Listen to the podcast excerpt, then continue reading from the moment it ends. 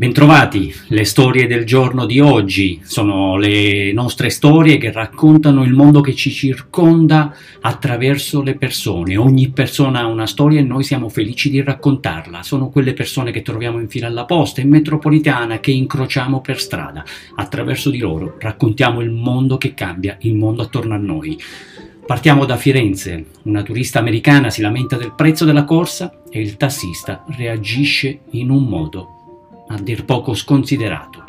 Poi degli studenti di Modena che impartiscono un'autentica lezione alla loro insegnante. Poi ci sarà un cantante inglese che svende la sua mega villa. La motivazione ha veramente dell'incredibile, un famoso cantante inglese, sempre in Gran Bretagna. Una coppia festeggia il traguardo più romantico che ci possa essere.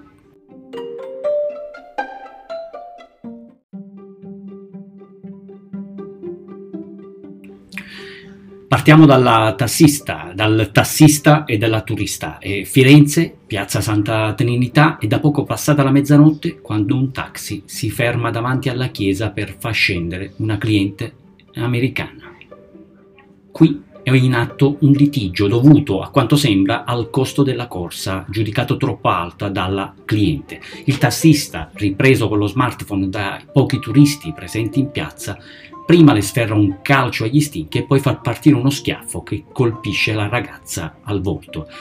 La donna vacilla e chiede ai presenti di chiamare la polizia. Call the police, call the police, ripete più volte sotto shock e in lacrime. Il tassista, interrogato e nelle ore successive sottoposto a provvedimento disciplinare, dice che prima di scendere dall'auto la ragazza avrebbe spaccato il divisore anti-covid all'interno e gli avrebbe sputato sul viso.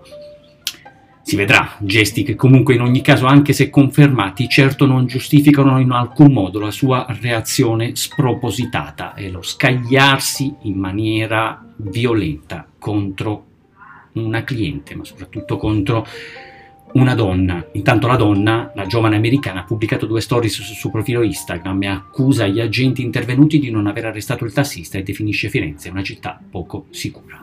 Questo è il risultato intanto.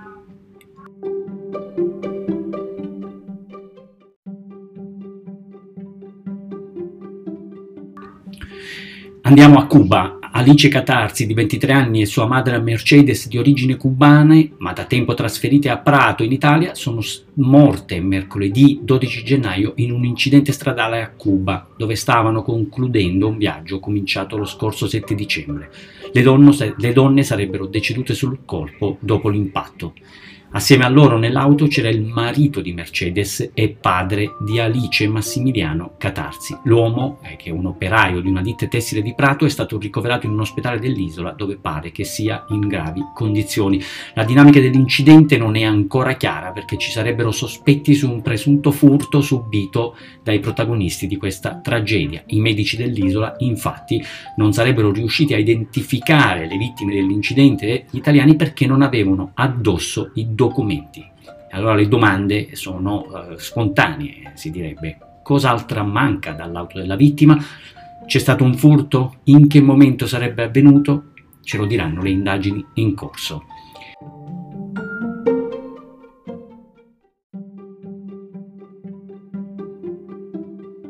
Una bambina, quello che è successo purtroppo a Torino, Fatima, bambina di tre anni, è precipitata dal quarto piano di un palazzo nel centro di Torino attorno alle 21.45 di ieri sera. L'allarme lo ha dato la panettiera del vicino panificio. Ha sentito dei rumori arrivare dal cortile interno, qualcosa che le è sembrato simile a un urlo. La bambina viveva con la mamma, un'italiana di 41 anni, ma ieri sera nell'appartamento accanto a lei, c'era il compagno di 32 anni di origini marocchine. L'uomo, fermato dalla polizia poco prima delle 4 del pomeriggio, era ubriaco, urlava, sputava contro gli agenti e batteva i pugni contro il finestrino dell'auto della polizia. Era stato appena condannato a otto mesi di carcere al termine di un processo celebrato con il rito abbreviato per possesso di hashish, possesso da lui negato. La bambina purtroppo è morta questa mattina dopo che i medici dell'ospedale Regina Margherita hanno fatto l'impossibile per provare a salvarle la vita.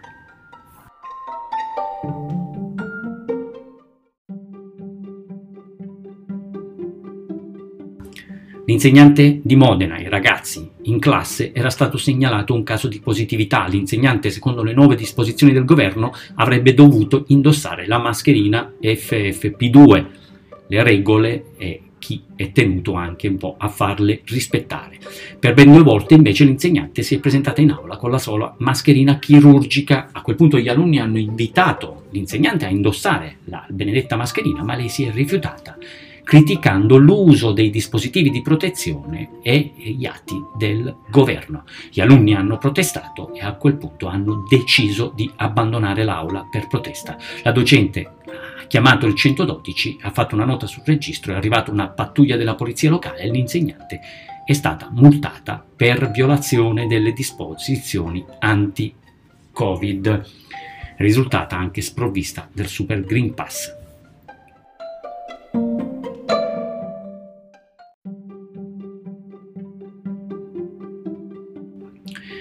Andiamo a una casa, una casa particolare, la casa di Robin Williams, cantante di 47 anni, e la moglie Aya Field. Hanno svenduto la loro lussuosa tenuta in mezzo al verde per 1.300.000 eh, sterline, in meno rispetto a quanto l'avevano acquistata. Attenzione, si tratta di una villa del Settecento, una villa con campo da tennis, da football, piscina, spa, palestra, hangar per, tella, per, gli elicotteri e un ampio spazio all'aperto che può ospitare una marea di persone. Costata 8 milioni di sterline. Allora ci si chiede come è possibile che una star del calibro di Robbie Williams decida di svendere di fatto una casa eh, di, di, di, di siffatta portata Stando alle indiscrezioni, la villa sarebbe infestata dai fantasmi. Ecco l'arcano, i fantasmi. Infatti la famiglia dice che negli ultimi mesi non si sentiva più a proprio agio tra quelle mura. C'è una stanza che mi insospettisce in modo particolare, mi dà i brividi, avrebbe detto Robin Williams. Se c'è molto dolore, un lutto, una tragedia, penso che possa essere assorbita dai muri lasciando un'essenza che rimane per un lunghissimo periodo. Lasciando un attimo da parte i fantasmi, il prezzo della tenuta potrebbe essere sceso anche perché, stando ai media britannici, nelle vicinanze si trova una terribile discarica che emana un odore terribile, quindi sarebbe non proprio dai fantasmi.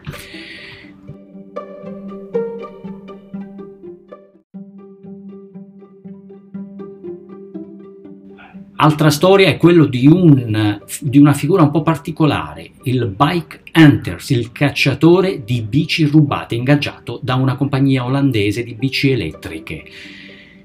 Pagando poco meno di 350 euro si ha diritto ha una copertura di tre anni contro i furti. Il cliente, quindi in questo caso la, la, la, il cliente, l'azienda di bici, segnala l'accaduto attraverso un'app o un sito internet e a quel punto, inoltrata una copia della denuncia, i bike hunters si mettono subito al lavoro e hanno due settimane di tempo per recuperare il mezzo. Daniel dice che procede in questo modo, studia la cartina e una volta arrivato sul campo ispeziona l'area, indaga con gli abitanti del posto, tiene conto di una serie di fattori e poi parte in picchiata e va come le aquile, dice, bisogna essere come le aquile. Fatto sta che comunque ha un record di 4 bici recuperate in 6 giorni. Potrebbe fare un salto a Milano, sicuramente troverebbe tanto la tanto lavoro.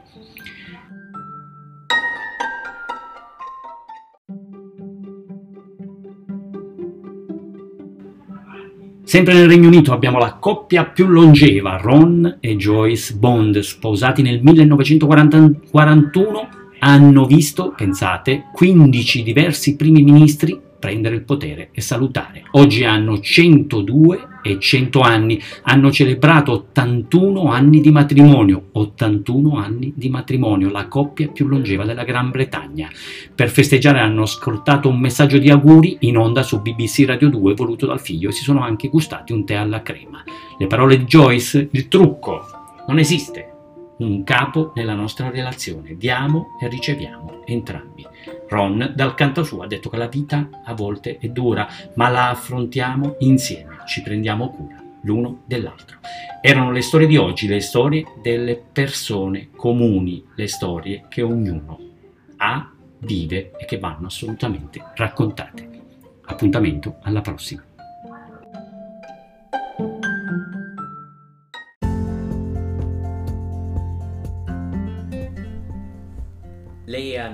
Vive a Melbourne, in Australia. È sposata e aspetta il suo primo bambino. I mesi scorrono in un lampo, la nascita porta gioia a tutta la famiglia, ma il piccolo si spegne all'improvviso dopo qualche settimana. I medici non trovano risposte. Amina si aggrappa al marito e va avanti. Dopo qualche tempo dà alla luce un altro bambino, ma la tragedia si ripete. Amina non si dà pace, deve capire, deve trovare le cause. Fa diversi esami, finalmente ne viene a capo. Ha una malattia genetica che si trasmette ai concepiti e che fa distinzioni di genere. Per le femmine è innocua, per i maschi può risultare letale. Amina accusa il colpo, implode. Il suo matrimonio purtroppo va in fumo. Sognava una famiglia, si ritrova sola in balia della tempesta, ma non riesce proprio a rinunciare al sogno di diventare mamma. Ha 41 anni, è single, le rimane solo una strada. Si rivolge a un'agenzia, sceglie un donatore di sperma. Tutto fila liscio, passa poco e rimane incinta di una femminuccia. Amina trattiene il fiato per nove mesi il suo cuore riprende a battere nell'istante esatto in cui sente il pianto più bello del mondo. La piccola Leila scoppia di salute. Amina si dedica anima e corpo a sua figlia, ma un pensiero le toglie il sonno. Cosa risponderò alla bambina quando mi chiederà del padre? Scorre mille potenziali risposte, non la convince nessuna di queste. Sono mille pensieri, incertezze. Alla fine spegne il cervello e si lascia guidare dal cuore. Fa delle ricerche. Il donatore si chiama Scott e nella sua scheda si dichiara disponibile a incontrare i bambini nati dal suo seme. Così prevede la legge. Amina si arma di coraggio. Il primo passo è fatto, non si torna più indietro. Scott è felice e disponibile. Si danno appuntamento prima di incontrarlo, Amina prepara un bel discorso. Vuole che sia chiara una cosa, non è mossa dalla curiosità, lo sta facendo soltanto per il bene della figlia. Eccolo, deve essere lui. Scott avanza, la guarda, sorride, i loro occhi si toccano, le puntualizzazioni evaporano. Amina e Scott si vivono in uno sguardo, si fondono, si amano. Oggi sono marito e moglie. Tutte le sere Amina mette a letto la loro bambina e le racconta una favola. Música